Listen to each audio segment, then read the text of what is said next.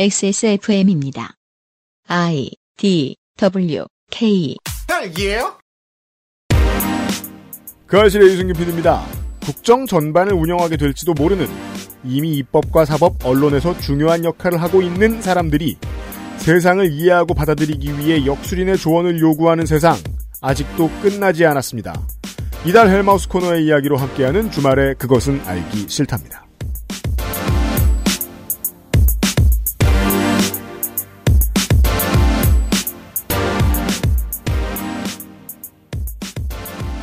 (2021년 9월) 첫 주말입니다 (421회) 토요일 순서입니다 윤세민 에디터와 통성갑 덕지진이 앉아 있습니다 그런 생각이 들어요. 뭡니까 원고를 슬쩍 봤는데 데이터 센트럴도 하고 네. 가끔 스타 탄생 것, 것도 하고 네. 예 그랬잖아요. 음, 왜 항상 여기로 오는가?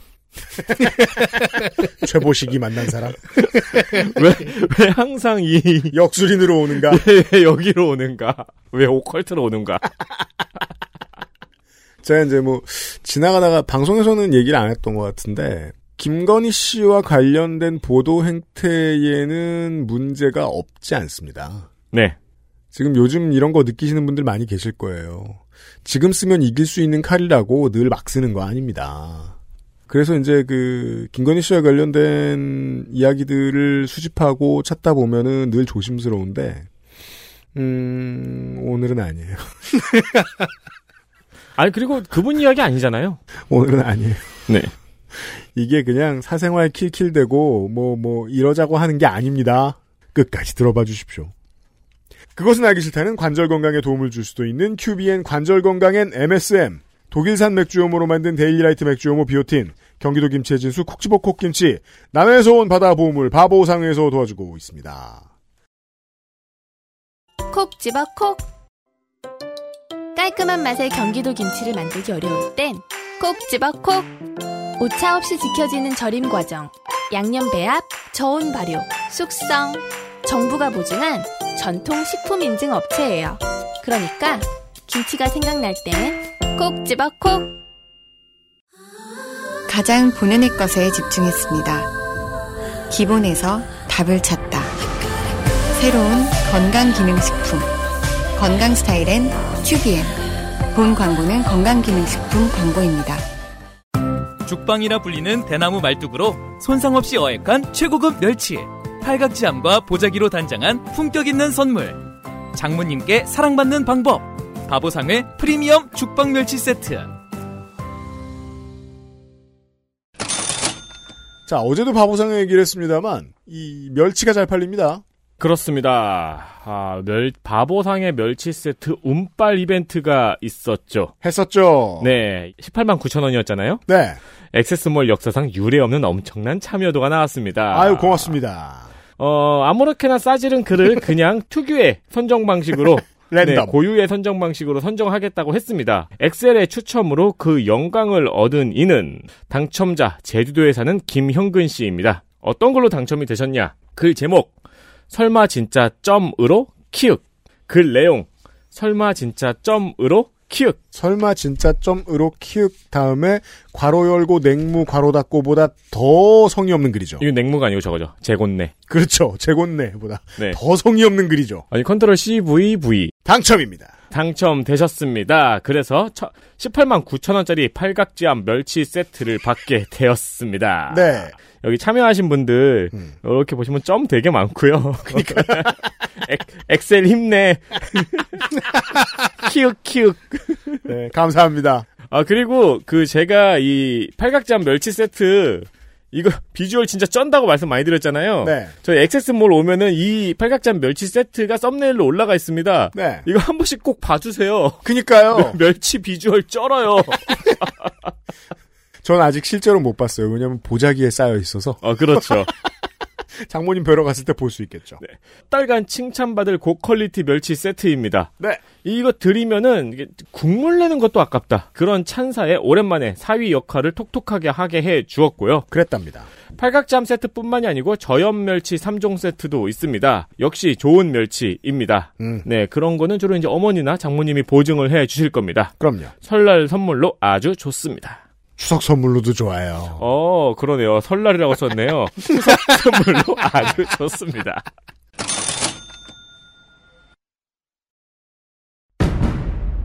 hello 동지들 가짜뉴스를 hell로 보내 헬마우스입니다 모멸감을 주고 모욕감을 주고 치가 떨리게 하는 거 거짓말 좀 하지 말란 말이야 이 새끼야 대단한 얘기가 아니에요 가짜뉴스 만드는 유포자수는 너무 많고 그 새끼를 아무렇게나 만들어도 다 퍼뜨려주고 저 오물들을 치우려면 누군가는 오물통 속에 뛰어들어서 그 오물을 뒤집어쓸 각오를 해야 돼요 가짜 뉴스 확인 과정.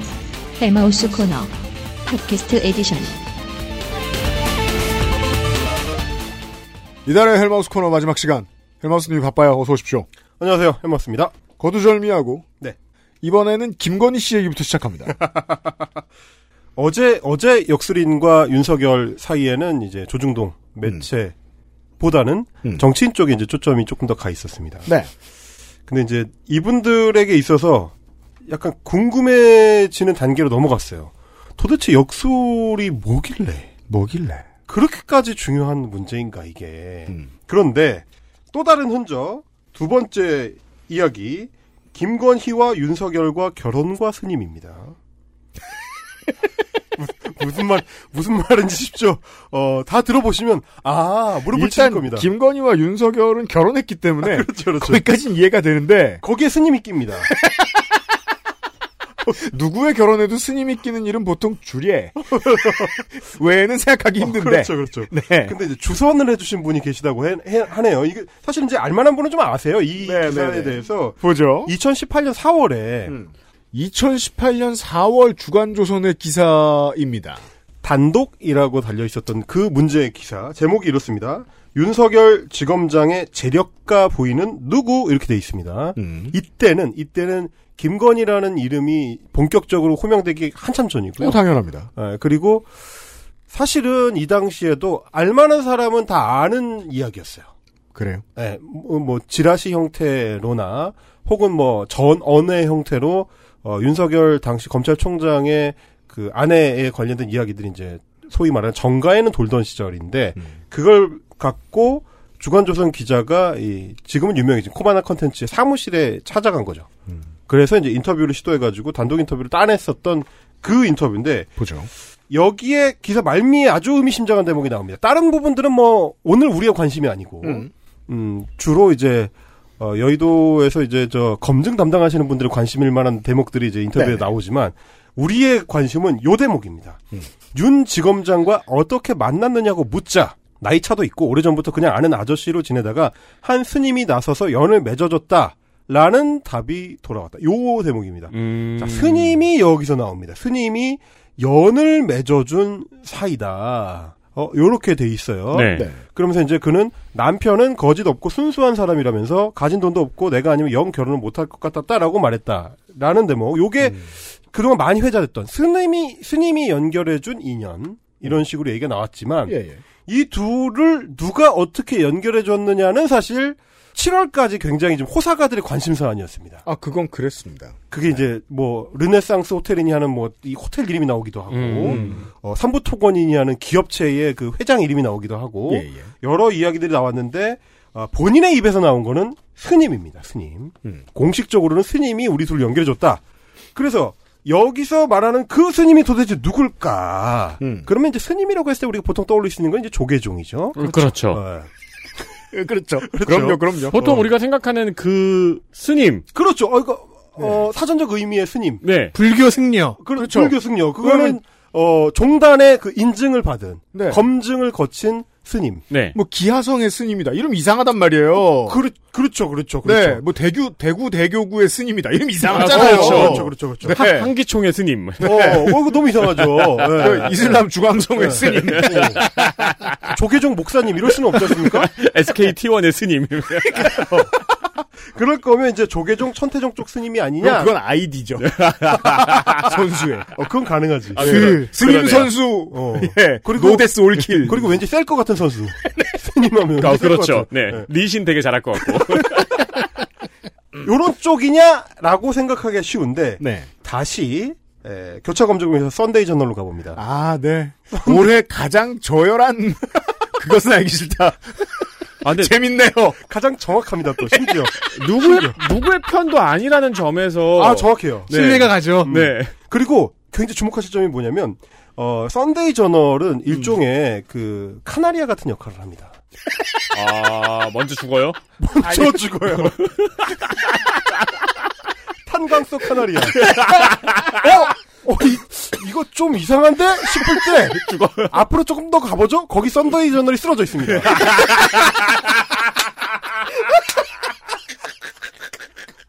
우리가 지금 이렇게 주목하고 있을 때, 자, 2021년 4월 8일에 한 발 앞서서 이제 음. 행보를 했는데, 저널 이렇게 제목으로 보도를 했습니다.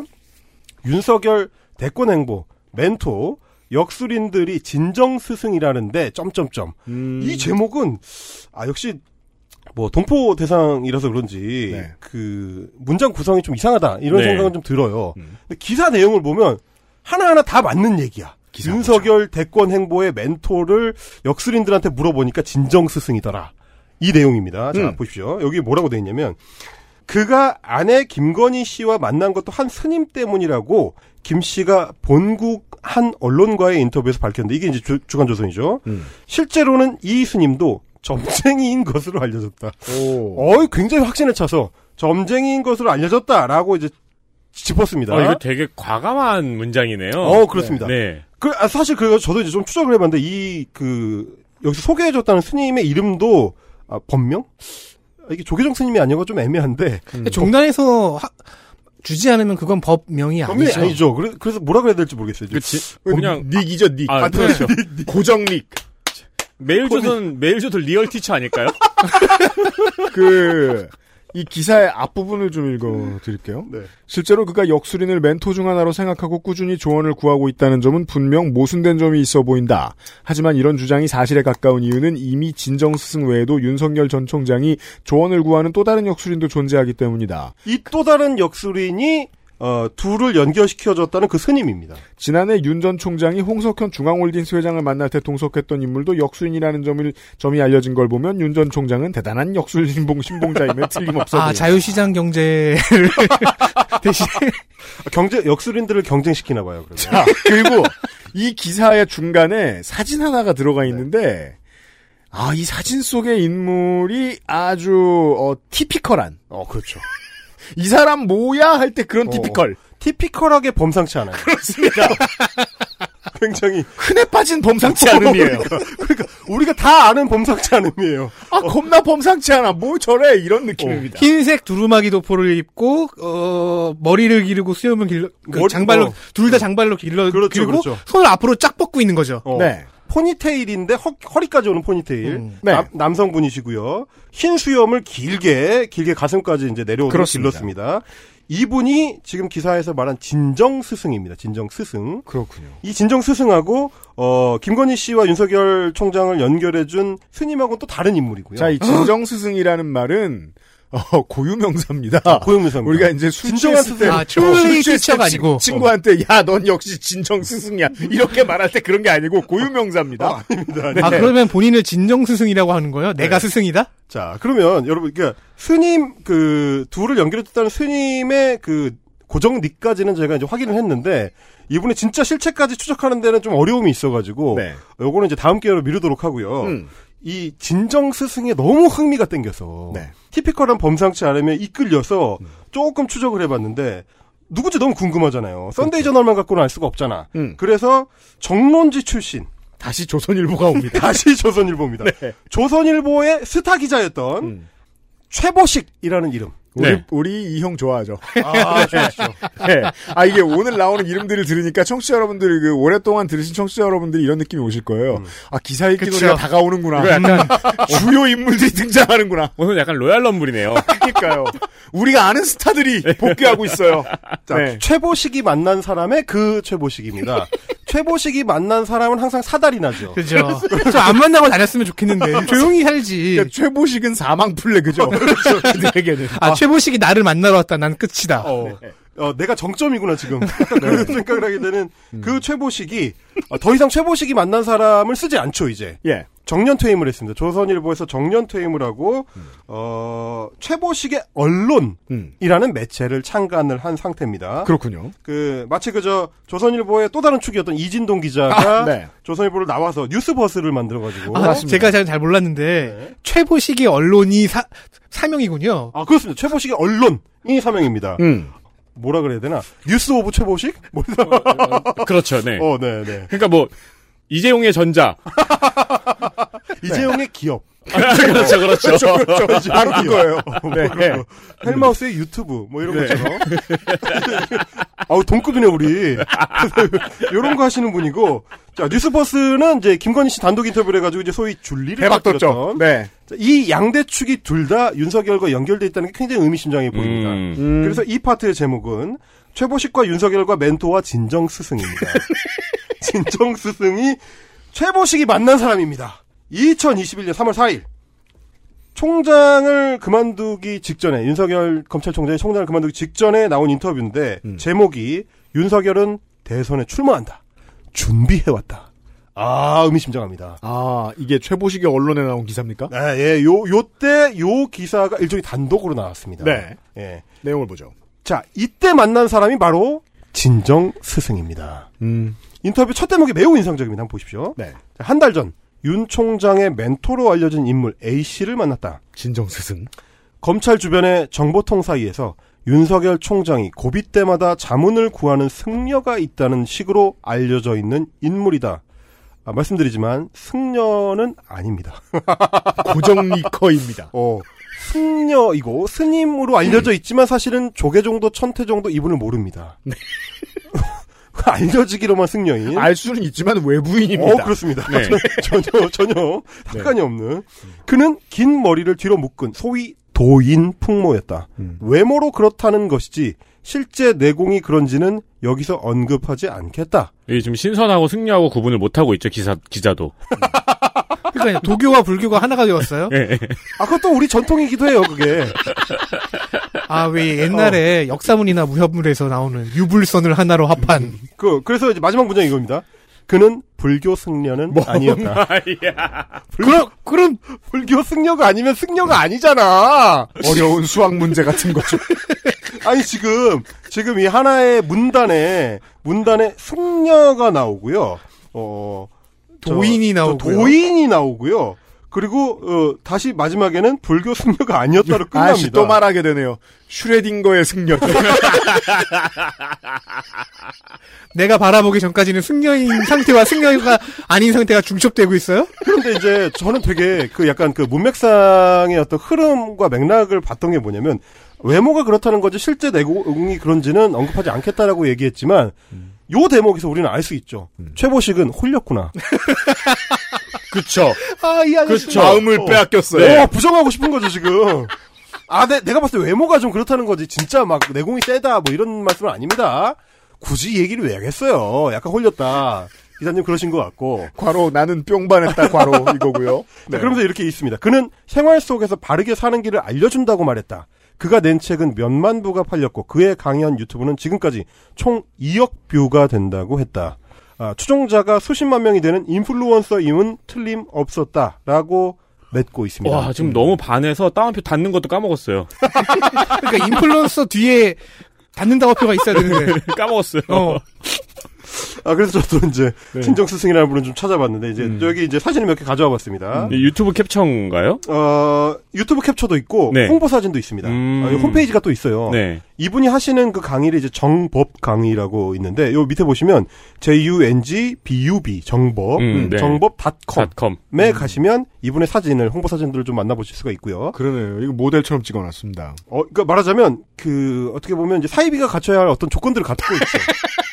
일단 뭐냐면 풍채가 좋아요. 네, 그렇습니다. 아, 왁구가 일단 좋아야 되거든요. 맞습니다. 그러니까 어르신들이 봤을 때 어유 뭐 사람이 뭐 귀이 있네 뭐 이런 느낌이 좀 있어야 돼요. 이것은 왁구에 맞춘 외모입니다. 네. 아 그렇죠. 네. 그래서 음. 부채 하나 들고 다니고요. 이렇게 그렇죠. 부채 마치 신선처럼 음. 저 뒤에 잘 보시면 음. 안개가 깔려 있는 거 보이십니까? 그렇죠. 아 사진 찍을 때 이런 연출까지 신경 쓰시는 거야 이분이. 물론 뭐 고기 굽는 연기 같긴 합니다만. 저, 저도 지금 그, 이 안개가 밑에서 올라오는데 지금.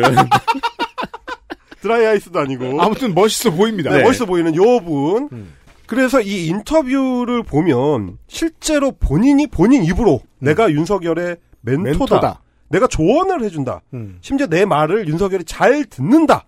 어, 거침없이 얘기합니다. 음. 자, 최고식. 기자가 이렇게 물어봅니다. 윤석열 멘토 역할을 한다는 말이 맞나? 그랬더니 윤 총장이 내 공부를 하는 사람이니까 좀 도와준다. 그러니까 내 공부라는 거는 여기서 이제 본인이 스승이고 그렇죠. 내가 네, 어떤 내 가르침을 제자다. 준다. 음, 어, 음, 제자라는 얘기죠. 도반이라는 얘기죠. 네네. 정법을 따르는 도반이다. 그렇죠. 이런 말씀이고 어, 좀 도와준다. 도와줘야 하지 않겠나? 지금도 돕고 있다. 음. 이렇게 얘기를 합니다. 음. 그럼 뭘 돕고 있냐? 이렇게 물어봤더니 특별한 게 아니고 자기 자리에서 일 잘하도록 돕는 것뿐이다. 닥칠 수밖에 없는 어떤 일에 대해 잘 대처하는 법을 가르쳐 주는 것이다.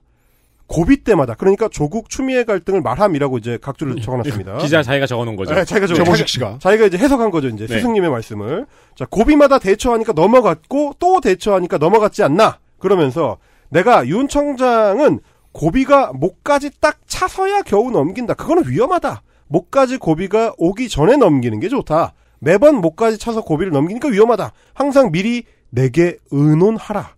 라고 했던 거다. 윤 총장이 대처할 수 있게 나도 잡아준 셈이다. 라고 자, 얘기를 합니다. 어제 말씀드렸던 얘기가 다시 한번 확인됩니다. 참모의 자리에 점쟁이가 있습니다. 그것도 가장 중요한 참모의 자리에. 게다가 조선일보 출신의 유명 언론인을 만나서 인터뷰를 하는 자리에서 그거를 숨길 생각도 없습니다. 그리고 지난 시간하고 또 똑같은 게 있습니다. 인터뷰를 하러 온 기자도 뿅발했습니다.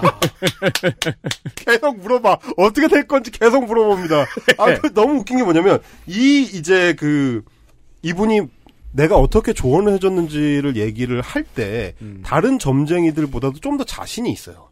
그래요. 그래서, 어, 박근혜 특검 때, 음. 어떻게 해야 되는지를 고민할 때, 음. 윤석열 당시 이제, 어, 수사팀장이죠. 음. 특검팀의 수사팀장이 판단이 필요할 때, 자신이 유튜브에서 박근혜 수사와 관련된 얘기를 한 적이 있는데, 그걸 보고 구속 수사로 밀어붙였다. 아, 저희와도 약간 연관성이 있네요. 아, 그래요? 쓸데없는 걸 찾았네요. 뭔데요? 동안거라고 이렇게 모여서 강의 같은 거 하는 걸 하나 봐요. 음. 동한 거라고 그 아, 그렇죠. 겨울에 모여서 네. 동안거는 원래 사람 안 만나는 건데. 음.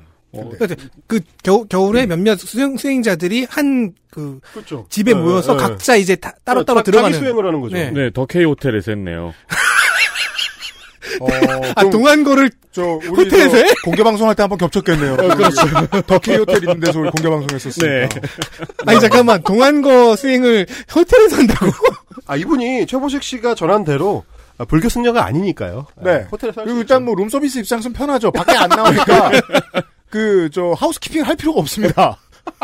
지가 알아서 청소하겠죠. 그럼 같이 거 하는 도반도 있어야 되는데. 아니, 아. 그 강당에서 사람들 여럿 모아놓고 강의 같은 걸 했네요. 네, 네. 그럼 그렇죠. 동한 거가 아니잖아. 아, 되게 놀란 게, 이, 이분이 하는 강의에 사진으로만 보면 굉장히 많은 사람들이 모여서 네. 강의를 듣고 있더라고요. 근데 저는 평생 처음 봤는데, 이 사람이 수십 명의 그 추종자가 있다라고 할 정도면, 뭐 꽤 유명한 사람 아니야? 아, 뭐 하다못해 무슨 뭐 문선명이라든지. 뭐. 그러니까 누적 조회수가 2억이라면 이건 좀 세잖아요. 아, 그거 되게 신기하죠? 아, 좀 이따 아주 재밌는 포인트가 있습니다. 알려드리겠습니다. 잠시 후에. 네. 자, 근데 문제는 박근혜 수사를 밀어붙일 때 윤석열이 참고했다는 그 유튜브 영상을 누가 소개해 줬느냐? 김건희 씨가 해줬다. 이런 대목들이 나옵니다. 음. 그래서 어, 이 인터뷰를 하던 당시에도 전화도 자주 하고 열흘에 한 번 정도는 둘이 만난다. 이런 얘기를 했고 아, 그래서 본인이 정리를 신변 정리를 잘 해가지고 대통령 준비를 할 수 있게 다듬어주고 있다. 이런 얘기도 합니다. 이게 말이에요. 매일 만나면 직장 동료 아니면 가족이에요. 한 달에 두 달에 한 번쯤 만나면 친한 친구입니다. 근데 열흘에 한 번 만나면요 되게 중요하게 여기는 사람이에요. 그렇죠. 그렇죠. 이게- 모임 같은 거죠. 조찬 모임. 네. 물론 이 역술 인플루언서의 말을 다 믿을 이유는 전혀 없습니다만 적어도 일부분은 사실인 것 같거든요. 아, 그리고 말이죠. 제가 이분 이제 준비를 하면서 유튜브 영상을 되게 많이 봤거든요. 네. 준비를 예를 들면 원고 준비하는데 한 네다섯 시간 정도 걸리는데 이분 영상 보는데 한나절이 걸렸어요. 재, 재밌어 심지어. 여기 와. 또 뿅반할 뻔. 나도 뿅반할 뻔했어요. 아니 의미 있는 얘기 많이 하더라고요. 아니, 미국도 가고 막 그래요. 아 이분 대단하신 분이 일본. 네. 그러니까 처음 대중 강연을 할 때 출발점이 일본이었어요. 아. 어, 이런 게 되게 독특한 분이에요. 자, 이제 정법 채널로 가봅니다. 가봅니다. 유튜브 채널의 구독자 수 만만치 않습니다. 9.19만 명. 상당히 그 덩치가 있는 유튜버라고 할 수 있을 것 같고, 네. 어, 아까 말씀드린 8.19만 명. 네, 아, 네. 8.19만 명. 음. 사- 어, 정법 강의라고 이제 본인이 이제 강의하는 영상을 찍어가지고 올리는데, 네. 조회수 자체는 어, 하나하나는 그렇게 높진 않습니다. 한 수천 대. 잘 나오는 거 만, 이만 뭐 이 정도 나오는데, 음. 가만 있어 봐. 만 정도의 조회수가 나오면요. 만 곱하기 만이 1억이잖아요. 네. 그럼 동영상이 만 개는 있어야 된다는 거거든요? 동영상이 만 천팔백 개가 아, 아니, 내가 이걸 맞출 줄 알고 이렇게 말하는 건 아니잖아. 아니 이거 이거 영상 제목 앞에 11482 강 이게 그거군요. 그렇습니다. 11,482번째 네, 강이다. 아. 야, 이씨, 오타가 아니야? 아니, 되게, 그니까, 사실 단순한 계산인 거예요. 이, 그러니까, 어, 유튜브를 하는 많은 contents creator 여러분, 여러분 상상도 못 하셨겠지만, 이런 방법이 있습니다. 그냥, 만 개를 그냥 올려라. 만 개를 올리면 돼. 만, 개- 그러니까 너무 신기하잖아. 그래서 내가, 그러니까 이제, Nox Influencer 같은 데서 이제 종합을 해 가지고 보여 주니까, 그, 저, 어, 유튜버들을 평가하거나 이제 뭐, 이제 그 추세를 보여주는 그 사이트입니다. 거기 가서 그 이분을 거를 본 다음에, 아니, 어떻게 11,800개의 영상이 업로드가 될 수가 있지? 이게 지금 업로드된 영상 숫자 맞나 싶어가지고 제 거를 가봤어요. 헬마우스를 가봤어. 네. 150개인 거야. 내가, 내가 1년 10개월을 활동을 했는데, 아니, 어떻게 11,800개의 영상을 올릴 수가 있지? 이거 계정명이 정법 2013인 걸로 봐서 2013년에 만든 건가? 아니, 아, 네, 맞아요. 2014년에 만들었어요. 그러면은 지금 현재 한 8년 9년이잖아요. 아이 말도 안 돼. 아니, 1년에 1000개 이상 올렸다는 얘기잖아. 동양에서 보통 만자를 쓰면 그건 그냥 매우 많다. 많은이란 뜻이지. 진짜로 만 개라는 게 아니야. 아까 이게 너무 신기한 게 평균 조회수는 이 영상 한 개당 7,800회예요. 이것도 뭐 적은 건 아니지만 7,800회 정도면은 보통 뭐 그림을 많은 것도 그려봤을 아니죠. 때, 예, 보통 그림을 그려봤을 때, 아, 요 정도쯤의 조회수가 나오겠다. 음. 총 조회수가 한, 뭐 한 1,200만 회 정도면은 괜찮은 채널이네. 이렇게 생각하기 쉬운데, 음. 2.2억 회예요, 총 조회수가. 만 개를 넘게 올리니까, 영상을. 신의 한 수가 524개예요. 아, 그러니까요. 청취자 여러분, 지금 제가 상상을 해봤거든요. 그것은 알기 싫다. 만백, 사백팔십, 만천 사백팔십 이 회를 시작한다. 그땐 나는 해골이지. 백골이 진토되어 넋이라도 있고 없고. 그니까. 그러니까, 졸라 떠드는 사람이라는 얘기죠. 말을 나온다는 얘기야. 굳이 묘사하자면 토커티브. 진짜 말을 엄청나게 하는 거예요, 이 사람이. 헤비 토커. 그래서 와 정말 유튜브의 새로운 모델, BM상으로 굉장히 새로운 모델 많이 떠들자. 그럼 어떻게 되느냐? 녹스 인플루엔서에서 추정하기로 이분 유튜브 채널 정법 2013년 개정의 어, 유튜브 월 수익 예측액이 470만에서 817만 원입니다. 네. 영상을 그냥 이 강의 영상을 그냥 올리기만 해도 한 달에 몇백만 원씩 그냥 들어와요 매달 지금. 여러분 고민되시면 만 개를 올리시면 한 개를 올리시기를 추천을 드리겠습니다. 퓨디파이가 4,400개인데. 그러면은 지상 최고의 유튜버 아니야. 그러면은 아, 영상 퀄리티가 그렇게 좋진 않을 것 같은데. 이거는 지금 보면은 하루에도 몇 개씩 올리거든요. 네. 그러니까 그냥 몇 시간 이거 보면 몇 영상 시간 하나가 찍어서 잘라요. 예, 10분, 9분, 10분, 9분 이래요. 몇 시간 찍은 거를 10분 단위로 잘라 가지고 올리는 거죠. 그러니까 저희의 이 지금 중요한 주제 의식은요. 이런 양반이 지금 대선 여론조사 1위의 멘토다라는 이야기가 더 중요합니다. 네. 공식 멘토입니다. 공식 멘토. 언론 매체에서 확인한 공식 멘토. 진정 스승. 어, 그러니까 우리가 정치인의 멘토를 생각할 때는 뭐 윤여준 전 장관이라든지, 그렇죠. 김종인 전 위원장이라든지 이런 분들을 생각하기 쉬운데 그게 아니고 진정 스승. 진정 스승이 윤석열 후보의 멘토다. 이걸 좀 기억을 해주십시오. 자, 자, 이분이 XSFM입니다.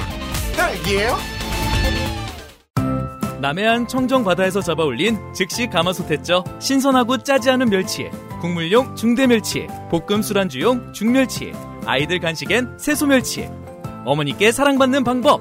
바보상의 멸치 3종 세트. 정려원의 스타일 팁. 음? 패션 말고요. 이건 건강 스타일. 가장 본연의 것에 집중했습니다. 기본에서 답을 찾다. 새로운 건강기능식품. 건강 스타일엔 튜비엔. 본 광고는 건강기능식품 광고입니다. 자, 전화 연결해 보겠습니다. 여보세요? 데일리라이트 맥주 효모 드셔보셨다고요? 네, 비슷한 다른 회사 제품도 먹어봤는데요. 분말이라 역하고 먹기가 많이 불편했거든요. 근데 데일리라이트 맥주 효모는 알약이라 먹기도 편하고요.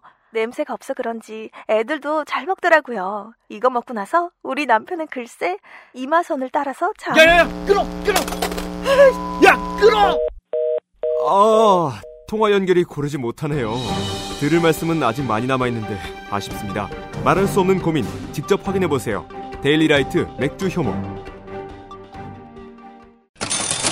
데일리라이트 맥주효모 비오틴 광고를 잠깐 하고 가겠습니다. 네, 할인과 행사에 인색한 데일리라이트 맥주 효모 비오틴입니다. 추석맞이 할인 행사 얻어왔습니다. 프리미엄 제품인 노블, 오리지널 제품 모두 10% 할인에 들어갑니다. 그렇습니다. 3병과 4병은 그 세트 할인이 있죠? 다구성 할인? 음. 여기에 10% 할인이 중복으로 더 들어갔습니다. 중복입니다. 그렇습니다. 게다가 노블의 경우에는 선물 포장 옵션도 구매가 가능합니다. 네. 어, 지난번에 말씀드렸는데 못 들으신 분들이 있을까봐 다시 말씀드립니다. 이거 장복하시는 분들 많죠. 지금 사십시오. 그렇습니다. 저도 이래서 샀습니다. 액세스몰에 들러 주십시오.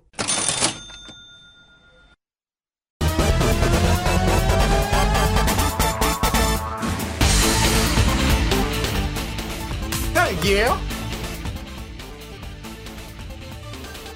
자, 이분이 홍익 인간 인성 교육이라는 걸 합니다. 그렇죠. 주 콘텐츠가 이겁니다. 뭔가 여기저기서 뜯어온 것 같은 거를 이제 그렇죠. 조합을 해가지고. 네. 왠지 양심에 찌든 홍익당이 생각이 나긴 하는데 음. 근데 진짜 뭐 다행인 것은 다행이라고 해야 될지 확인은 안 된 것이지만 이분이 어 사람을 홀려서 그분들의 그 정서 착취나 혹은 이제 그 아, 그건 아직 발견되지 않았다. 재산 착취나 요 정황은 허경영처럼. 아직까지 잘 모르겠어요. 네네. 허경영 수준인지는 잘 모르겠지만 내용상으로 봤을 때는 그렇게 해악이 크지는 않아 보인다라는 게 이제 관찰한 저의 음, 판단입니다. 네. 저도 살짝 봤는데, 네. 그러니까 어, 도덕 강의 정도? 아주 지루한 도덕 강의. 네, 네. 내용이 보통 뭔 내용이라고 되냐면 배워야 한다는 게 이분의 핵심 메시지예요. 음. 음. 뭘 배워야 하는지는 그때그때 달라. 어, 그렇죠. 근데 이분이 설파하는 정법의 핵심은 사람은 배워야 한다. 열심히 물어보고 배워라. 배우는 게 중요하다. 이 얘기를 반복적으로 합니다. 이, 이 variation만 바꿔가지고. 음. 요게 핵심이고 정법닷컴에 가시면 이분 사상의 핵심이 나와 있는데 음. 아 이, 현대적으로 운용을 하셔가지고 3대 7 법칙입니다. 가르마?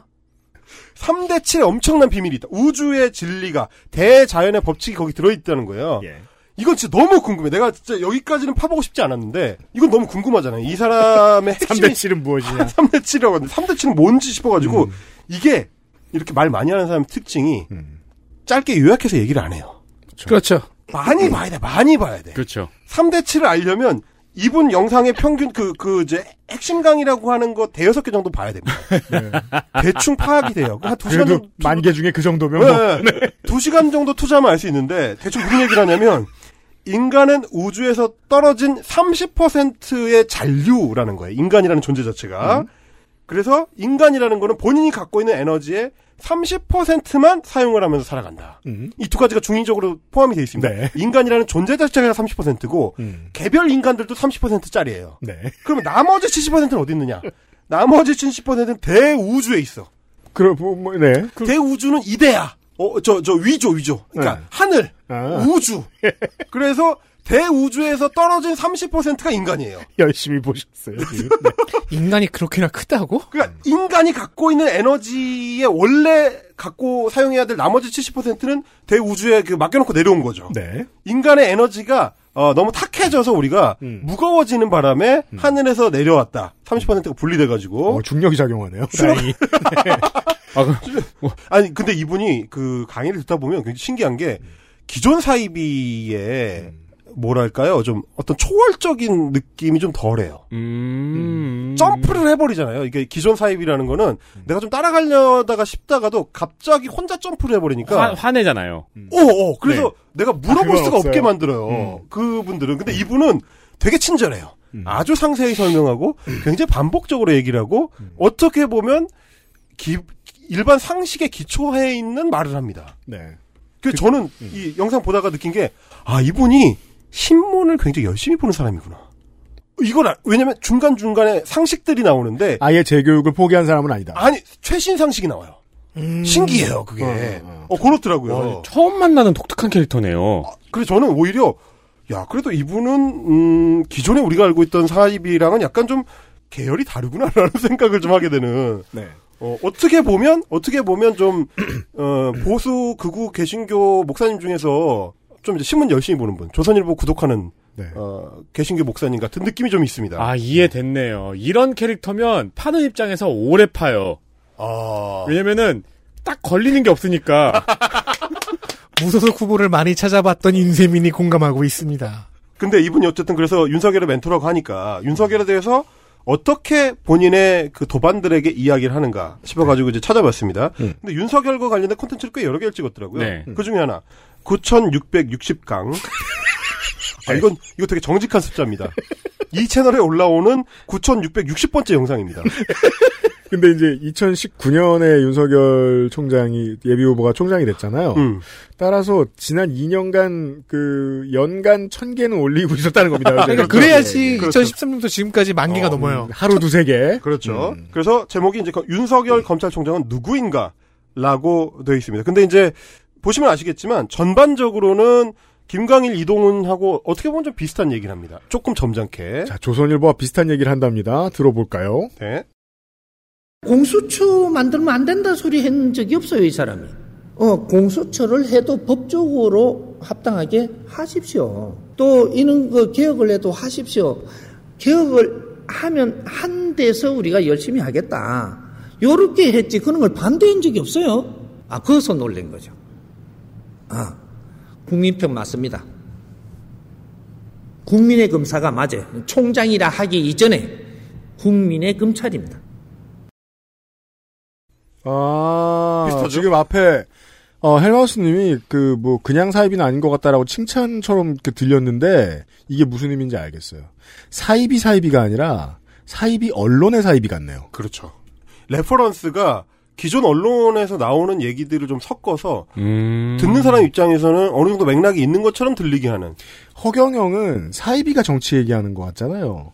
근데 이 사람은 언론인이 사입이 소리하는 것 같네요. 그렇죠, 네. 그렇죠, 아. 그렇죠. 예, 논, 예. 논리 자체도 사실은 기존에 이제 조선일보나 이런 데서 이제 윤석열 조선일보 같아요. 정말 네. 조선일보 음. 같아요. 검찰총장 시절에 이제 쉴드를 보는 것 같은 그런 얘기를 합니다. 자, 이해됐습니다. 제가 어제까지만 해도 말이에요. 지난달에 헬마우스 코너는 웃기다 말고 무서웠잖아요. 저하고 에디터하고. 네. 사- 체온이 내려갔잖아요. 그렇죠, 그렇죠. 근데 이달 건 왜 이래? 왜 이렇게 우스워져? 이렇게 생각했거든요? 또 토요일이 되니까 무서워집니다. 아니, 저 보수의 진짜, 한국 보수의 진짜 민낯은 점쟁이. 그러니까 여기까지 왔습니다, 지금 우리가. 이분이 이제 윤석열과 관련해서 뭐 여러, 여러 얘기를 하는데 뭐만 만천 강의, 아, 만천 번째 만 강의. 천 번째 강의가 그 세우리가 1300강을 뛰어넘어서. 윤석열 전 총장의 별의 순간입니다. 네. 신문 많이 본다니까요. 그러게요. 별의 순간이라는 그때 유행하던 리트로 단어. 그걸 딱 가져와가지고 그 비슷한 얘기를 하고요. 음. 지금까지 우리가 본 것처럼 음. 역술인들이라고 하는 사람들이 계열적으로 보면은 어 일종의 정치 평론가처럼 행태를 보이고 있다라는 맥락을 좀 이분을 그러네요. 통해서 한번 그러네요. 만날 수가 그러네요. 있었고 어 근데 이 양반은 그보다는 좀 더 넓습니다. 이제 대우주의 진리에 대해서 설파하는 분이기 때문에 네. 그래서 그런지 모든 일에 대해서 언급을 합니다. 정말 이것까지 얘기를 한다고 싶은 그걸 얘기를 합니다. 제가 그래서 몇 개 너무 신기한 썸네일만 뽑아봤어요. 보시면 사이버펑크 버그 수정 얘기는 안 하나요?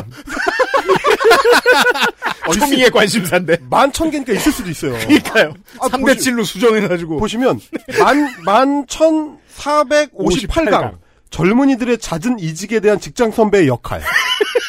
아니, 이거 그리고 썸네일에는 지가 써 있어요. 어, 자기가 서 있어. 도인 도인이 서 있어 도인이. 직장, 직장 생활 안 해봤을 것 같은데. 그리고 어 만 1452강. 대한민국 여자 배구 선수 김연경. 그렇죠. 김연경을 얘기한다고? 이 사람이? 11,372강. 달러 기축 통화와 블록체인.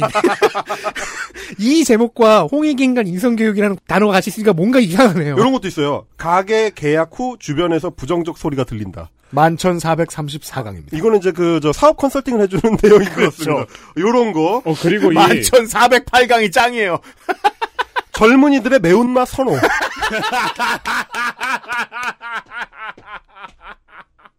아니 도대체 온갖 얘기를 다 하니까. 뭐 네이버 서울대 초대 규모 AI 연구센터 설립. 이거 기사 제목 같아요 이거는. 그리고 전교조 해직 교사 1인당 8억 원 정도 지원 법안. 어 이거 이거는 조선일보 사설 같고. 네. 그다음에 당 정의 추진 중인 30조 규모의 국민 현금 지원.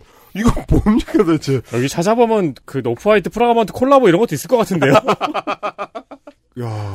이분 슈퍼히어로 얘기도 하셨을 것 같은데 왠지. 이 정도 되면은 이거는 일종의 사이버 레카가 아닌가. 그렇죠. 다시 이 존재가 어, 떠올라야 이렇게 됩니다. 되는 거예요 이게 그냥 아 이때 핫 이슈로 떠오르는 거 키워드 요렇게 강의를 하시나 음. 요런 생각이 들 그러면 정도로. 만약에 이런 활동을 2013년부터 해와서 이렇게 쌓은 거면은 사이버 레카의 조상님이죠. 대단하신 거죠 대단하신 거죠 이게 일종의 하나의 롤 모델이 될 수 있다 사이버 레카들한테 던지는 메시지 여러분도 매달 몇백만 원을 벌 수 있다 어떻게 만 개를 올려라 만 개를 올리면 누군가는 본다 그 중에 하나 생긴 것도 영정 속의 조상님 같이 생겼습니다. 사이버 레카의 조상님이 있다니 레카는 레카일 뿐인 줄 알았는데 그래서 저는 그래서 네. 그 9,500강 이하로는 못 내려갔어요 시간도 없고요. 아, 그 너무 직업을 영위해야죠.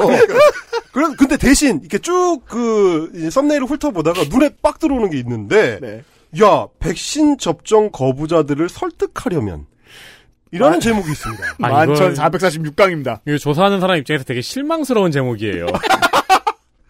그렇죠. 제정신이란 얘기잖아요. 네, 그렇죠. 제정신이란 얘기잖아요. 안티백서가 아니라니. 안티백서가 아니라니 우리의 심지어 기대가 무너지죠. 심지어 백신 접종 거부자들을 설득하려면 이 영상은 3편짜리입니다. 30분을 봐야 돼요. 30분. 아, 그러네요. 3분의 1이야, 11,446강부터 3분의 1. 어. 11,448강까지네요. 그렇죠. 제가 이거를 3편을 30분을 보면서 무슨 생각을 했겠습니까? 도대체 언제 헛소리를 하는가? 분명히 안티백서적인 얘기를 분명히 할 텐데. 이상한 얘기 분명히 할 텐데. 라고 하면서 30분을 봤는데, 멀쩡한 거야. 자, 청취자 여러분 기대하시고 들어보시죠. 백신은 누구든지 지금은 맞아야 돼. 어, 거부하지 마라. 응. 내한테 백신을 맞으라는 소리가 안 들은 사람은 안 맞아도 됩니다. 이 지구촌에서 아직까지 백신이라는 거를 맞아야 된다라는 정보가 내 귀에 안 들어왔어요. 이런 사람은 안 맞아도 돼. 네가 뭐 맞을 일이 있는가? 정보도 없는데. 한데 이 백신을 맞아야 된다라는 정보가 들어왔다면 너는 무조건 맞아야 돼. 안 맞으면 어려운 일이 생기죠. 그리고 백신 맞은 사람들은 인센티브를 조금 줘야 됩니다. 어, 미국 같은데, 아, 그래, 더 하지, 이제. 어, 어, 그게, 이 사회가 어려워지는 그것을 지금 이 감당하는 것보다 인센티브를 줘가지고 백신 맞은 사람을 즐겁게 하는, 요렇게 해가지고 이 국민들을 이끌어갈 생각을 해야 돼. 어. 백신을 안 맞고 너무 나라 못 나가게 해야 돼. 이게 저 뉴스원이나 연합뉴스보다 나으면 안 되잖아요. 어, 그러니까요. 저 30분짜리 그 시리즈를 보시면, 이분이 방역의 기초에 대한 이해도가 상당하다는 걸 알 수 있습니다. 이게 되게 저 의외로 한국의 어르신들이 방역에 대한 기초가 철저하다는 건 지금의 접종률로 알 수 있죠. 그렇죠. 어, 그렇죠, 그렇죠. 정부가 그렇게 싫든 말든 백신 줄 못 써가지고 엄청난 속도 아니에요. 아니 네. 되게 재밌는 게 이분의 이 안, 안티백서를 설득하려면 어떻게 해야 되느냐라는 그 영상에 보면 정부가 지금 좀 보완해야 되는 건 다른 게 아니고 백신에 대한 오해를 갖고 있는 사람들, 음. 방역에 대한 오해를 갖고 있는 사람들을 가르쳐서, 그러니까 교육해서 이분의 핵심 가치가 그거니까 교육. 교육해서 음.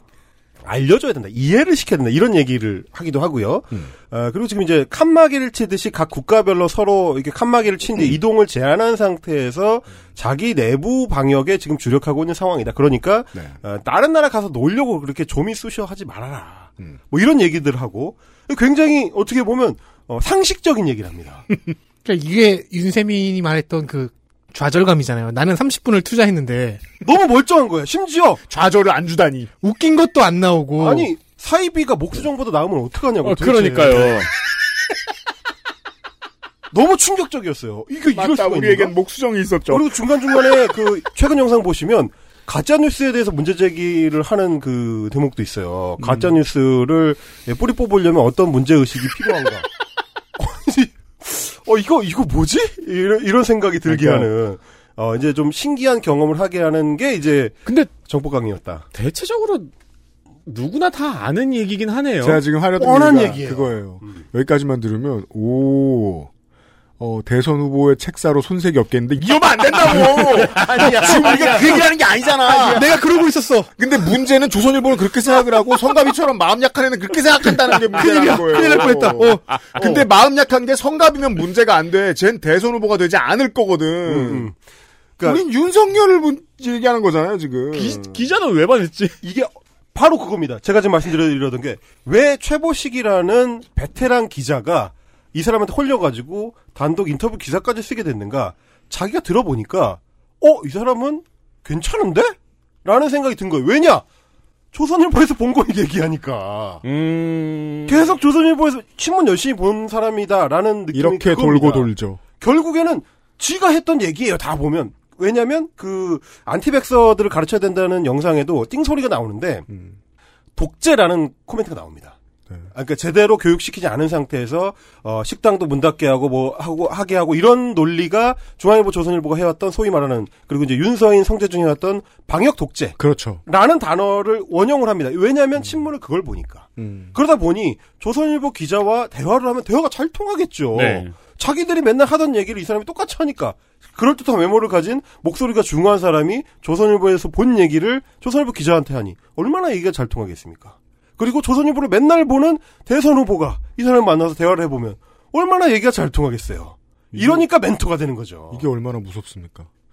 조선일보의 수준에서 한차, 한 치의 오차도 없이 벗어나지 않는 사람들이 쿵짝쿵짝 친해지는 수준이 아니라 그들이 대선의 브레인을 이루고 심지어 이들의 저 썬데이 저널의 주장에 의하면 혼사도 지들끼리 정했다.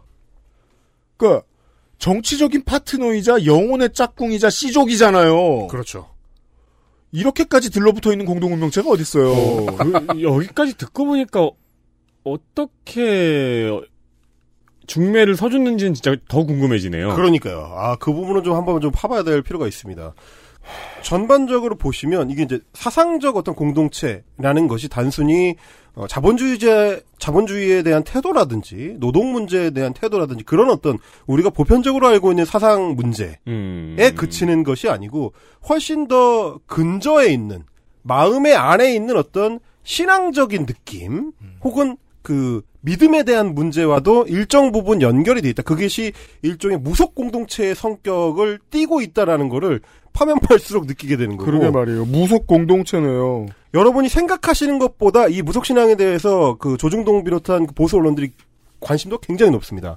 조선일보는 지금 보신 것처럼 약간 촌스러운 캐릭터들의 집착을 많이 하지만 중앙일보는 제가 그냥 하나 보여드리려고 자, 가져온 오늘의 게 마지막 사례를 보죠. 자 중앙일보의 무당사랑 케이스로 하나 제가 가져온 게 2021년 8월 26일 따끈따끈한 기사입니다. 바로 직전에 지난주에 나온 겁니다. 이, 이, 예, 지난주에 나온 겁니다. 음. 제목 이겁니다. 작두 대신 아메리카노, 돼지 머리 대신 채식, 따옴표로 난 90년생 무당 이렇게 돼 있습니다. 어, 무당 한 분을 소개하는 소개하는 자, 기사예요. 사진에는 그, 이 본인이 무당이겠죠. 어떤 젊은 양반이 한복이 아닌 일상복을 입고 앉아 계시고, 네. 뒤에는 늙은 마르티즈 두 마리가 잠들어 있고, 네. 예, 뭔가 설명하고 있네요. 이 인터뷰이가. 굉장히 트렌드해 보이는 무당인 거고 여기서 얘기하는 것들도 사실 다 그런 맥락입니다. 신방 대신 카페에서 아메리카노를 마시며 어, 점사를 봐요. 색색의 한복 대신 편안한 면바지를 입고 사람들을 쏘아보면서 호통치지도 않아요. 제 눈은 동그랗고 점사는 존댓말로 보죠. 이렇게 돼 있습니다. 뭐, 이거 어쩌라고. 어, 홍보 기사죠. 홍보 기사. 내 눈은 네모났냐? 그러니까 같은 사진을 쓰고 거의 비슷한 제목을 갖고 있는 기사가 연합뉴스와 매경에도 있어요. 그래요? 네. 홍보 기사라는 얘기죠. 네, 결국에. 사진은 똑같고요. 아니 이거 기업 광고 수준이잖아요. 점쟁이 홍보해 주는 게. 그렇죠. 연합뉴스와 한국경제와 매경은 기사 제목이 한치도 안 다르고 똑같고요. 그러니까 이게 제가 답답하고 화나는 지점이 그게 인생에서 그렇게 중요해? 그게 시민한테 그렇게 중요해? 그리고 이 사람 지금 제가 살짝 찾아봤는데 타로점, 주역점, 사주명리, 점성학, 파동성명학을 걸고 있거든요. 하나하나가 평생을 바쳐서 공부해야 하는 역학입니다. 보통은 이 중 하나를 주 전공으로 삼는데 아이, 그게 다 적혀 있어. 12,000가지 강의를 하시는 분이 어딜 이성적으로 판단하려고 그래요. 이야. 그러니까 이제 뭐 어떻게 뭐 아주 얇게 보자면 조중동 같은 보수 매체들의 주 독자층, 주 독자층의 연령대가 상대적으로 이제 고연령층이 많으니 네. 그분들의 관심 사안이라는 게 이런 어떤 뭐 사주니 역술이니 하는 무속신앙 이런 파트들에 관심이 많으니 우리 독자를 위해서 이런 정보를 제공한다라고 이야기할 수도 있지만 이렇게 실제 인적 네트워크로 연결이 돼 있는 것까지를 같이 포개서 보고 있자면 이게 단순히 독자들을 위한 어 구독 서비스 이 기사 서비스의 차원을 좀 넘어서는 거 아니냐. 그러니까요. 이런 지금 생각을 하게 되는 거고, 네. 어, 그래서 사실은 제가 좀 고민한 끝에 도달하게 된, 여- 뭐, 결론의 한 줄기 중에 하나가, 과연 이 사람들이 정치를 바라볼 때, 이 정치적인 어떤 그 프로파간다를 주장을 하고, 그 후보를 내세우고 할 때, 얼마나 어떤 이점, 이념적인 그 선명성, 혹은 뭐 신념, 이런 걸 갖고 주장을 하는 건가. 정치적인 어떤 예, 방향성에 대해서 얼마나 어 뭐 힘있게 고민한 끝에 나온 결과인가라는 것까지도 의심을 하게 되는 거죠. 기껏해야 결국에는 어, 무속인들 중심으로 인적 네트워크를 구성해서 심지어 서로 사기를 당하기도 하고 어 거기서 뭐 멘토랍시고 했다가 어설픈 함정에 빠지기도 하고 이런 과정을 반복하는 게 과연 정치적 결성체로서의 완성도라도 있으면 다행인데 그것조차 없는 거 아니냐. 청취자 여러분, 이거 우리끼리 얘기입니다만, 어, 한국의 보수 정당을 지지하지, 오랫동안 지지하지 않는 사람이 오랫동안 지지하지 않게 되는 가장 중요한 이유 중에 하나가 이념적 일관성의 부재에 대한 강한 확신입니다. 네. 저 사람들 필요할 때 필요한 얘기하고 계속 바뀌는 것에 대한 부끄러움도 없는 사람들 같다라는 걸 반복적으로 봤기 때문이거든요. 네. 그렇다면 어딘가에 다른 일관성이 있을 텐데 그 일관성이 이거란 얘기예요 지금. 굉장히 사적인 서로 간의 인적 네트워크 빼고 혹시 아무것도 없는 것이 아닌가. 그러니까 무속이라는 게 저 사람들이 그냥 단순히 점쟁이 좋아한다. 그런데 빠져 있다. 이런 어떤 그 옐로 저널리즘적인 문제 제기를 하려는 게 아니고 사실은 자신들이 그렇게 단단하게 구축하고 있다는 보수 네트워크라는 게 아무것도 없는 게 것은 아닌가. 음. 아무 내용이 없는 것이 아닌가. 그렇죠. 그러니까 그냥 어, 서로 말 통하는 왜냐하면 자기들끼리 항상 같은 얘기를 하니까 그냥 단순히 얘기 통하는 말 잘하는 사람만 만나면 쉽게 멘토를 삼고 쉽게 누군가를 또 소개를 해주고 서로 그렇게 인적 네트워크를 넓히는 방식에만 동원하는 게 아니냐. 이거는 정치적 결사체라기보다는 그냥 이익 공동체, 그냥 이뭐 어, 이념 공동체의 그 표피를 띤 일종의 시족 공동체가 아니냐. 이런 생각을 하게 되는 거죠. 그래서 자꾸 떠오르는 지금 장면이 있는데요. 영화 더킹이라고 있죠. 네.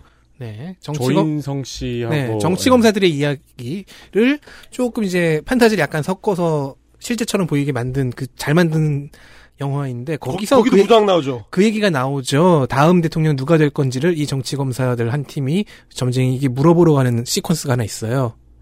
김대중 대통령 당선 전 시점이었는데 그 장면이 자꾸 떠오르네요. 혹시 정말로 그런 일이 있었을 수도 있겠다. 그러니까 이쯤 되면 사실상 고정으로 대한민국에서 어떤 특수한 계층들로 사회를 나눌 수 있다고 봤을 때 그게 천 개든 만 개든 아주 많겠죠. 5천만의 나라니까. 사실상 대한민국에서 가장 무식한 사람들의 계층이라고 봐야 됩니다. 네. 그러니까 지적 수준으로 보면 최고 밑바닥인 그렇게 되는 거죠. 거예요. 그러니까 아래에 아무도 없어. 어. 자기들이 그렇게 잘난 체 하면서 얘기를 하지만 사실은 자기 독자들보다도 못한 어떤 지적 수준을 서로 공유하고 있는 거 아니냐라는 의심을 갖게 되는 거죠. 제가 예를 마지막으로 하나만 좀 들어드리고. 네, 마지막 얘기입니다. 대선 주자, 우익 대선 주자들의 지금 공약이 속속 발표가 되고 있는데, 딱히 이념적이지도 않고 일관성도 없더라라는 얘기입니다. 토지 임대부 주택이라는 개념이 있습니다. 이거는 네. 이제 토지 공개념에 기반을 해서 음. 토지에 대한 권리는 공공이 가지고 그렇죠. 그 위에 이제 건물을 지어서 아파트 같은 건물을 지어서 임대를 주거나 혹은 분양을 하더라도 건물만 분양을 하는 네. 이 개념입니다. 이걸 처음에 들고 나왔을 때 주로 이제 민주당이나 정의당 쪽에서 들고 나왔을 때는 어, 좌파 음.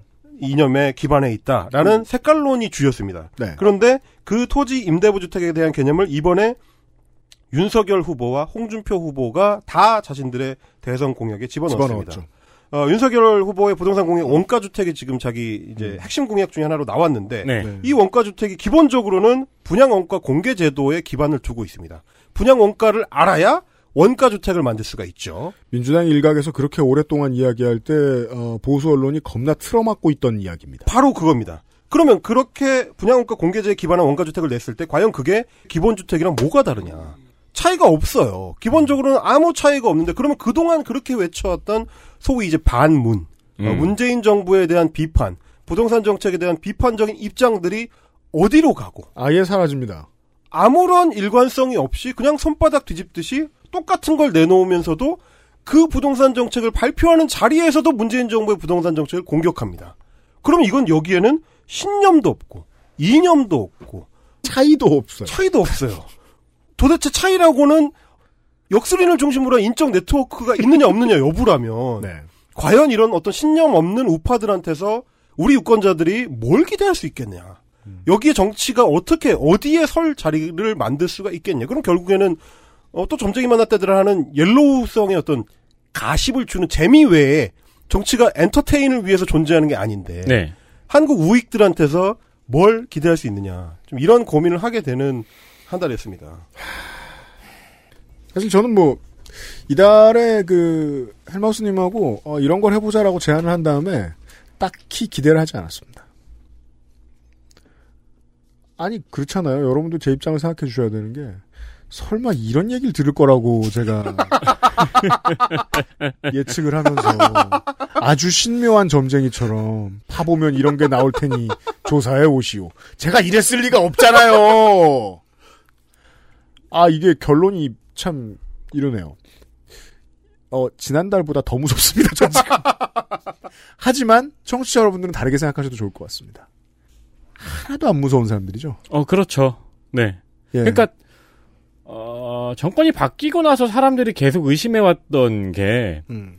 우리나라의 보수당이라는 저 국민의힘 이름이 그 사이 여러 번 바뀐 음. 저 당이 사실은 아무 철학 도 없이 그냥 그냥 무능한 것, 무능했던 것은 아니죠. 지역 유지들이 모여 있는 공동체는 아닐까? 확신을 가지게 됩니다. 실력으로 붙으면 저쪽에 질래야 질 수가 없습니다. 아 세상에. 물론 저는 또 이런 어른들을 많이 봤어요. 네. 근데 이런 어른들일수록 난 아는 게 많아 하는 것 같은 표정을 하고 있거든요. 네. 어른을 공경해야 될 거 아니야. 설마 아는 게 많은 줄 알았지 나는. 야, 사실은 정법 강의를 듣고 계신 거죠. 그리고 저는 이제 헬마우스님이 헬마우스님에게 연민이 느껴져요. 그런. 유튜브들을 보지 아- 이제 더 이상 보기가 힘들다 하는 것이 이제 유튜브 채널 활동 중단의 이제 이유 중 하나였잖아요. 그런데 그 알실에 출연하려고 보니까 정법 강의를 지금 만 몇 강을 봐야 되는 거야. 이게 제가 그 일시적 고용 입장이어서 그 그렇게 생각하는지 모르겠지만 왜 빠져들어서 잘만 보다는 거지. 아니, 설득당하고 제가 왔는데. 지금 말씀드리고 싶은 거는 정법 강의는 의외로 괜찮습니다. 아 그렇죠. 정법 강의뿐만이 문제가 아니죠. 그 외에 다른 것들. 아, 왜냐면 정법 강의 자체는 그다지 해롭지 않아요. 그러니까 톡식하지 않아. 그래서 말하자면 딱히 이로울 것도 없지만 딱히 해로울 것도 없는 상태. 시간이 남고 심심하다면 그냥 조곤조곤 하는 할아버지의 얘기를 ASMR로 들으면서 잠이 들 수 있다. 요 정도의 가치가 있습니다. 우리 소셜 에바도 뭐 저 환경익치 때문에 이 논의 많이 했었는데 저희가 제가 지난주에도 말씀드렸고 자기 능력에 비해 자기를 과대평가하는 사람들이 많아요. 어, 우리 중에도 있고 우리 청취자 여러분들 중에도 있어요. 내가 좀 그렇다 싶으신 분은 꿈을 크게 가지세요. 유튜브 만 개 올리면은요. 보수정당 대선 후보 참모가 될 수 있습니다. 심지어 그의 파트너도 정해줄 수 있습니다. 진정한 스승이 될 수 있다고요. 자, 꿈 크게 갖자. 헬마우스 코너였습니다. 헬마우스님 수고하셨습니다. 감사합니다. XSFM입니다. 딸기예요?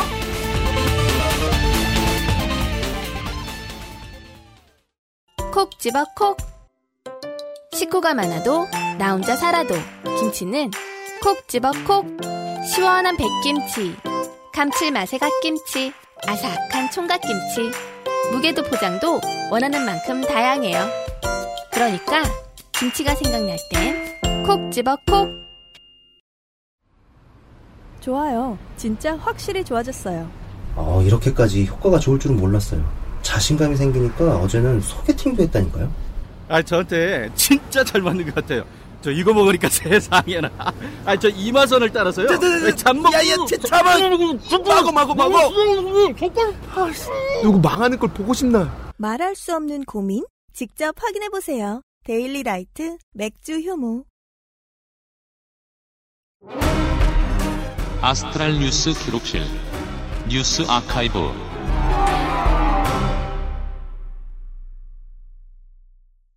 이 살벌한 얘기를 하고 힘이 쪽 빠졌는데, 아, 뉴스 아카이브가 뭐 특별한 게 있겠습니까? 뉴스 아카이브입니다.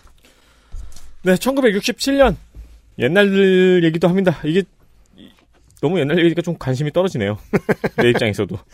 근데 우리는 지금 2000년 동안 반복된 인류의 실수에 대한 얘기를 했잖아. 지금 헬마우스와 그렇죠. 함께. 네, 67년이면 옛날, 옛날도 아니죠. 아, 근데 재밌어요. 네. 1967년 9월 2일 시랜드 공국이 건국을 선포했습니다. 이름만 들으면 왠지 임채무 씨가 만든 그건 놀이공원이 그건 두리랜드고요. 네, 이름 같습니다만 아닙니다. 아, 구- 국가예요. 네. 천천히 자세한 이야기를 해 보겠습니다. 네. 자, 육군 예비역 소령 아저씨가 있습니다. 네. 67년에 예비역이었으니까 뭐 2차 대전 한국 전쟁 뭐 이런 데 참전을 했겠죠? 그렇겠죠. 예편을 하고 나서는 어부로 일했습니다. 어부로 또 일하면서 해적 방송. 네. 요즘에는 없어진 개념이죠. 그렇죠. 해적 방송을 운영했습니다. 네. 아마추어 무선 통신 같은 거 연습하고 이러면서 동네에 주파수 퍼지는 데만 들으라고 그 방송을 하는 사람들이 있었습니다. 네. 네. 요즘 해적방송의 개념은 남의 컨텐츠를 가져다가 방송하면서 경제적 이득을 챙기는 걸 해적방송이라고 해요. 그때는 아니죠. 예전에 해적방송이라고 하면은 그냥 면허가 없는 사람이 방송을 송출하면 불법이었습니다. 전파는 공공재였으니까. 그렇죠. 지금은 인터넷을 사용해서 우리도 방송을 하지만 전파를 써서 방송을 하면은 그건 불법이 되는 거였죠. 네.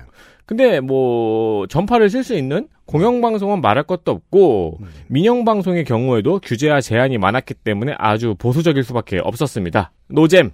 음. 합법방송 노잼. 그러다 보니까 영국에서 60년대에 유행했던 최신 락앤롤을 틀어주지 않는단 말이죠. 67년의 이야기입니다.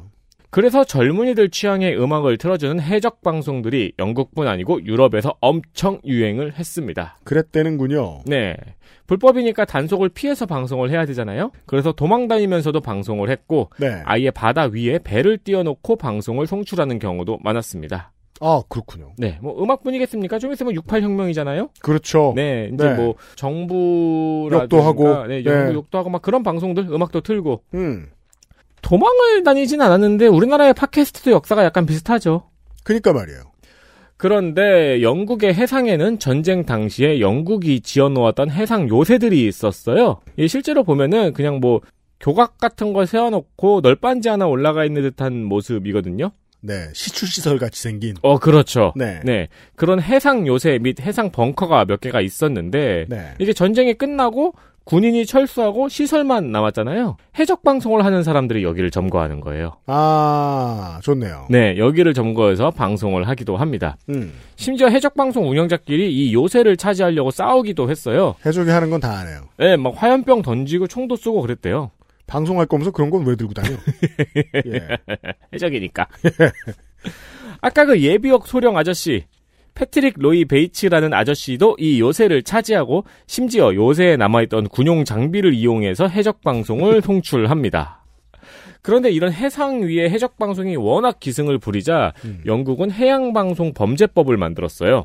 그러자 한 달도 안 돼서 패트릭 예비역 소령은 이 해상 요새에서 국가를 선포해 버립니다. 아. 그러니까 양아치 자식이 일찍 독립하듯 그렇죠. 독립을 선포했어요. 네.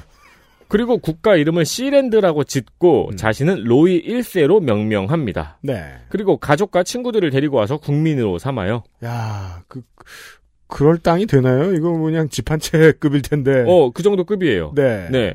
그리고 왜인지 몰라도 다시는 방송을 안 합니다. 아, 왕이 됐는데. 아, 그럼 오랫동안 방송을 했던 이유는 처음부터 국가를 만들고 싶어서. 네. 공국으로 번역이 되었으니까 아마 직위는 왕의 직위는 대공일 거고 그렇습니다. 영어로 하면은 프린스. 네. 네. 웨일즈가 공국이거든요. 네. 공국이면은 나는 웨일스와 동급이다.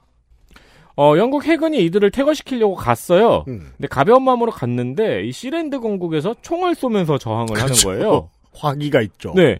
근데 그렇다고 해군이 응사를 할 수는 없잖아요, 또. 그래서 일단 왔어요, 그냥. 네. 아우, 이거 이러고 오고 재판을 걸어버립니다. 음. 정말로 무력자용을 하기 위해서. 네. 근데 이게 웬걸?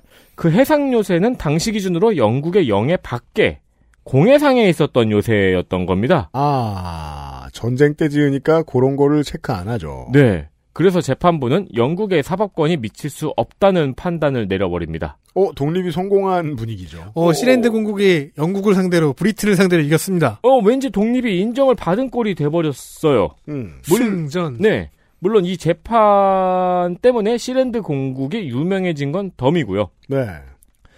국가는 점점 기틀을 잡아갑니다. 음. 국장, 국가, 화폐, 우표, 여권까지 만듭니다. 그 지들끼리 있고 망망대해라 심심하잖아요. 네. 이런 건 금방 만들죠. 그렇죠. 네. 그리고 시랜드 공국의 축구 국가대표팀도 있습니다. 있겠죠, 뭐. 11명이 됐나요? 네. 어, 심지어 전쟁도 있었어요. 정복전쟁과 독립운동도 있었어요. 네. 1978년에 독일 사업가와 네덜란드 사업가가 이 네덜란드 사업가는 이 섬의 총리였대요. 네. 이, 나, 구, 이 나라에. 어, 이 나라를 점령하기 위해서 로이 1세가 영국에 가 있는 사이에 아들을 인질로 잡고 이 요새를 점거를 했습니다. 와, 진짜 갖고 싶었나 보네요. 네. 후에 어, 로이 유명 유명해졌으니까. 음. 후에 로이 1세와 시랜드 공국의 국민으로 등록되어 있는 이제 가족과 친구들이 음. 헬기를 타고 가서 진압을 해요. 아, 로이 1세가 되게 신망을 두텁게 얻었나 봐요, 국민들의. 네. 그도 그럴 것이 국민들이랑 늘 같이 사니까. 어, 그렇죠. 같이 우표도 만들고. 그래서 헬기로 축구도 하고. 이거를 진압을 하고 이 독일 사업가와 네덜란드 사업가를 포로로 잡았어요. 원래대로 그러면 안 되잖아요. 그렇죠. 이거를 외자의 난이라고 부릅니다. 네. 이제 독일 사업가를 포로로 잡았잖아요. 음. 그 나중에 독일 정부가 협상해야죠. 네 포로 협상을 하러 시랜드 공국하고 같이 포로 협상을 하기도 했습니다. 아, 이제 국가의 이름으로 해적질을 하네요. 그렇죠. 네. 어 궁금한 게 생기죠. 이 사람들은 뭘 먹고 사는가? 네. 어, 자기, 화폐, 우표 등을 팝니다. 아, 그때 만들어 놓은 거. 지금도 계속 만들어요. 네.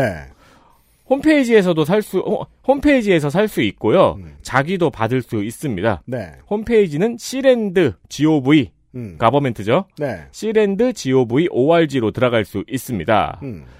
국가의 자체 통화가 있거든요. 그렇죠. 그 만들었거든요. 음. 근데 어째선지 자기나 각종 기념품은 파운드로 사야 됩니다. 아, 뭐 여러 가지 생필품은 수입에 의존을 하게 되잖아요. 이 나라는. 그럼 달러로 사야지. 왜 북한도 정말 비싼 건 달러로 샀는 그, 북한 돈 안 받는다잖아요. 그리고 아마도 이 자체 통화도 기념품의 일종일 겁니다. 어 맞아요. 그쵸. 파운드를 주고 여기 통화를 사야 돼요. 어. 환전이 아니고 구매인데. 기족자기는 5만 원. 남작은 10만 원, 기사자기는 15만 원쯤 합니다. 음. 백작은 30만 원이고요. 공작은 80만 원입니다. 네. 그 정도 합니다. 음. 음, 대공국이니까 고- 거기까지 공작까지만 팔겠죠. 그렇죠. 짐작하시겠지만 엄청 잘 팔립니다. 왜냐면 저도. 저도 하나 살까 생각하는 생각을 했어요 지금. 아, 그래요. 네. 우리나라에도 재미삼아 자기를 받은 사람들이 꽤 있어요. 아, 진짜요? 받아서 인증하려고. 음. 그 인증 그거 하나 쓰려고. 참고로 시랜드 공국 자체가 2007년에 1200억의 매물로 나온 적도 있습니다. 아, 그럴 법도 하죠. 네. 예. 이거를 이제 일본하고 이런 사업가들이 꽤 그래도 찾아왔다고 해요. 음. 네. 결국엔 안 팔렸는데. 네. 그러니까 이게 그 로맨틱한 관광 상품이죠. 그렇죠. 예, 예. 네. 근데 이제 시랜드 공국이 생길 때만 해도 국가의 영해 인정 기준이 3해리였는데 네. 지금은 이제 국제 기준이 12해리로 넓어졌거든요. 네. 그래가지고 지금은 영국 영해 안에 있어요. 아, 이제는 합법적으로 편입되어 있군요. 영국의 입장에서는. 아니죠. 불법적으로 점거하고 있는 거죠. 영국의 입장에서는. 음. 점점 시랜드 공국의 입- 입장을 생각하게 되는 것 같은데? 근데 어쩐지 영국도 그냥 두고 있습니다. 네. 그 사실 여기 왕족들도 영국이랑 왔다 갔다 하면서 살아요. 그렇죠. 늘 거기에 있으면 공산품을 어떻게 소비하겠어요. 거의 영국에 산대요. 음. 그 중간에 불도 한번 났었거든요. 네. 발전기가 폭발해가지고. 그때 또 인프라가 필요하죠. 그때 또 영국 공군이 가서 구조해왔어요. 야, 겁나 천덕꾸러기들이네요. 네. 예. 어, 처음 국가를 선포한 로이 1세는 2012년에 사망을 해서 음. 현재는 그의 장남이 공위를 물려받았습니다. 부자가 쌍으로 지금 답이 없죠. 그걸 또 물려받고 하고 있죠. 음. 아니죠. 이거는 일종의 가업이잖아요. 그러네요. 팔리는 게 많으니까. 네. 어, 이런 초소형 미승인 국가들은 지구에 꽤 많습니다. 그쵸. 은근히 많죠. 네. 유명한 것도 있고요. 정말 안 유명한 건 이제 그 가족들만 아는 경우도 있겠죠. 그렇죠. 선포를 했는데 네. 동네에 토끼들만 들어줘서 가지고 그렇죠. 예. 아니면 이제 필름이 끊겨서 본인도 모르는 경우도 있고요. 네. 네. 어디 캠핑장 사이트 하나일 수도 있고요. 제일 그 옛날에 SM 엔터테인먼트도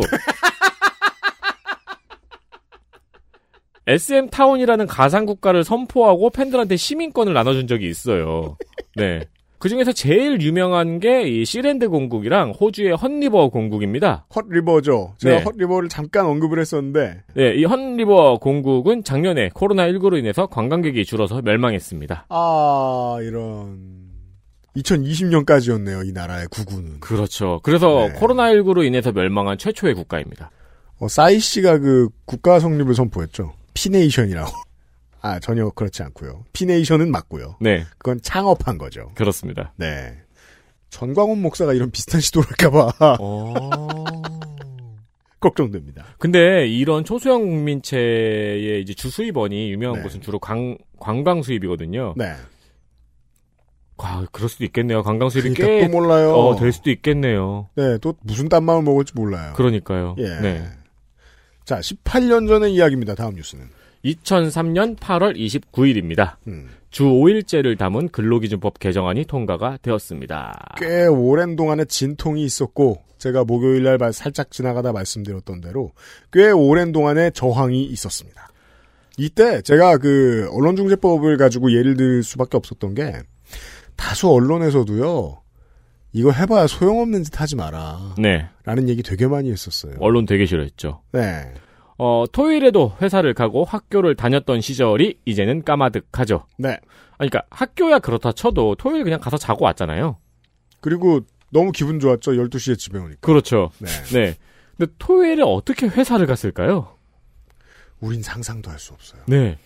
저희보다 조금 윗세대이신 분들이 아실 텐데. 네. 네. 저희 아버지. 음. 그렇죠. 사실 주 5일제 논의는 이미 90년대부터 있어 왔습니다. 그래서 말이에요. 그런 설명이 필요해요. 요즘에 이제 그 리메이크된 노래들을 몇 개 들어보면 이제 80년대 가요들 중에 어, 토요일에 대한 이야기를 하는 노래들이 나와요. 음. 그때의 토요일은 지금의 토요일이랑 다른 날입니다. 네. 그렇죠. 그때의 토요일은 지금의 금요일입니다. 네. 네. 근데 지금의 금요일보다 더 소중한. 당연하죠. 네. 그때 금요일에 생으로 일했거든. 그렇죠. 네. 무려 92년에 사마약품에서 최초로 주 5일제를 시행을 했었습니다. 음. 그리고 96년부터 일부 시범학교도 했었고요. 네. 몇몇 업계에서는 격주 휴무제가 이미 90년대에도 시행이 되고 있었습니다. AKA 놀토. 네, 그렇죠. 네. 어, 놀토는 이 다음이긴 한데. 음. 그래서 대기업에서도 주 5일제나 격주 휴무제가 조심스럽게 시행이 됐었는데 음. IMF 때문에 이 논의가 싹 사라졌어요. 음. 그리고 2000년대 초반에 다시 떠올랐던 거죠. 당연히 정경련과 경총은 난리가 났죠. 음. 어, 근로시간 단축은 실질적인 임금 인상이기 때문에 한국 중소기업이 다 죽는다. 이걸 받아 쓴 진보 언론들도 많았어요. 결국 중소기업들만 죽어날 것이다. 네. 음. 어, 한국 중소기업은 지네가 다 죽이고 있다는 걸 이제는 우리가 알고 있죠. 네. 은행 같은 경우에는 2002년부터 먼저 주 5일제를 시행을 했습니다. 음. 그러자 신문은 토요일에 은행 업무를 못 보는 시민들의 불편을 집중적으로 전했습니다. 그렇습니다. 그때나 지금이나 판에 박힌 어휘들을 갖다 씁니다. 발만 동동. 어, 그렇죠. 저는 말이에요, 살다가 발만 동동 구르는 사람을 본 적이 없어. 본 적이 없다고, 이 새끼들아! 전 한번 봤어요. 그 해변가에 앉아가지고 빵 먹다가 비를 갈매기에 뺏기는 짤 있거든요. 그렇죠. 네, 진짜 발만 동동 구르시더라고요. 그 조선일보 기자가 되면 맨날 보이나 봐요. 발만 동동 구르는 어, 사람. 그러니까요. 예. 네. 그거는 2002년이나 2021년이나 마찬가지예요. 그리고 현대기아차 경우에도 법 개정 전에 먼저 노사 합의를 통해서 주 5일제를 시행, 시행을 했었어요. 네. 그러니까 정경련하고 경총이 무려 공식적으로 노사 재협상을 권고해요. 그렇죠. 사실 이 2003년, 2002년의 그림 이거 한 2시간, 4시간, 10시간 얘기해도 할 말 많아요. 네. 종교계도 재밌어요. 네. 불교는 찬성하고 기독교는 반대했어요. 재밌죠. 사찰은 종교시설이자 관광지이잖아요. 그렇죠. 그러니까 주 5일제를 하면은 관광이 늘어나요. 사찰은 좋아요. 네. 교회는 사람들이 관광을 가면 교회를 안 가잖아요. 그렇죠. 그래서 기독교는 반대했습니다. 저는 이때가 기억나거든요. 네. 2002년 이때가 음. 당시 제가 다니던 교회 담임 목사님의 말씀을 제가 너무 어이없어서 기억을 하고 있는데 뭔데요? 이 주 5일제 반대했어요. 왜냐면 그분은 지금도 한기총 우파 쪽의 한기총 소속이거든요. 음. 자, 일주일에서 일요일만 쉬는 이유가 무엇이냐? 애초에 일주일이란 이 단위를 어떻게 우리가 고안했느냐? 음. 창세기를 봐라. 하나님께서 6일 동안 창조를 하고 7일째 쉬지 않았냐? 그것을 본딴 것이다. 그래서 우리는 일주일에 하루 쉬어야 된다. 그렇죠. 그것을 본따서. 그래서 이틀 쉬면 안 된다. 였어요. 그래서 이것은 안 된다. 그게 전부였어요. 근데 정말 그게 전부였어요. 한 시간 동안 떠들고 있었어요. 그래 제가 또 찾아보니까 되게 솔직하게 말하는 사람도 있더라고요. 교회가 망한다. 그래서 안 된다. 네, 그렇게 솔직하게 말하는 사람도 있- 있더라고요. 근데 아무것도 망하지 않았어. 아, 그쵸. 만약에 지금이 코로나 상황이 아니라고 가정을 해봐요. 그리고 갑자기 정부에서 다시 주 6일제를 한다고 해봐요. 재계가 가장 먼저 반대합니다. 그렇습니다. 주 5일제라서 사람들이 쓰는 돈이 지금 얼만데, 갑자기 기업들한테 그거 포기하고 주 6일제에서 노동시간 늘리자. 계산이 안 맞죠. 그러면 신세계와 롯데가 나서서 언론이란 언론에 다 밥을 사 먹여가면서 반대 기사를 쓰게 시킬 겁니다. 그럼요. 네. 지금까지 크게 지어놓은 외곽의 쇼핑 시설 다 무너집니다. 어, 그럼요. 네. 관광업계, 뭐 다 어떡합니까? 네. 네. 기업의 생산성은 오히려 줄지 않고 늘었어요. 네. 이제는 뭐 20년이 지나가지고 그 증거가 너무 많이 튀어나왔죠. 그렇습니다. 실업률이 줄었다라고 말하는 기사도 찾아보면 있는데요. 네. 근데 사실 기업 생산성도 그렇고 실업률도 그렇고 이게 노동시간 때문에 늘고 줄고 하는 게 아니잖아요. 그렇습니다. 네. 최저임금 하나 때문에 늘고 줄고 하는 것도 아니고요. 네. 엄청나게 많은 요인들로 늘고 줄고 합니다. 지금은 주 40시간, 주 4일 근무제가 논의가 되고 있습니다. 네. 원래 코로나만 아니었다면은 이 2000년대의 광경이 우리 눈앞에 있었을 거예요. 아, 매우 그렇습니다. 네, 주 4일제 논의를 가지고요. 2019년이 기억이 나신다면 이게 맞는 예측입니다. 네, 경총과 정경련은 똑같은 얘기를 했을 거고요. 네. 네. 그리고 근데 지금은 또 코로나 상황으로 인해서 노동의 강 형태가 너무 많이 달라졌어요. 음. 네. 아마 내일 갑자기 코로나가 종식이 되어도 음. 그래서 모든 게 예전으로 돌아가도 일하는 모습은 그 전으로 돌아가지 않을 것 같아요. 매우 그렇습니다. 네. 일하는 모습만큼은. 네. 그리고 또 노동 시간이 짧아지자 생겨난 변화가 있습니다. 네. 노동 시간으로 노동자를 올가매질 못하자 음. 플랫폼 노동으로의 전환이 많아졌 습니다. 맞습니다. 네. 노동자 개인이 사업자인 직종이 점점 많아지고 있습니다. 그렇습니다. 주 5일째 그 다음 스텝이 주 4일째라는 건 조금 좀 부족한 논리입니다. 네. 우리가 판데믹 덕에 알게 됐죠. 주 5일째의 그 다음 상상력은 노동과 시간의 관계성이 사라지거나 줄어들고 있다는 이해입니다. 그렇습니다. 그게 우리가 판데믹을 통해 익히게 된 거고요. 어, 저 역시 마찬가지입니다.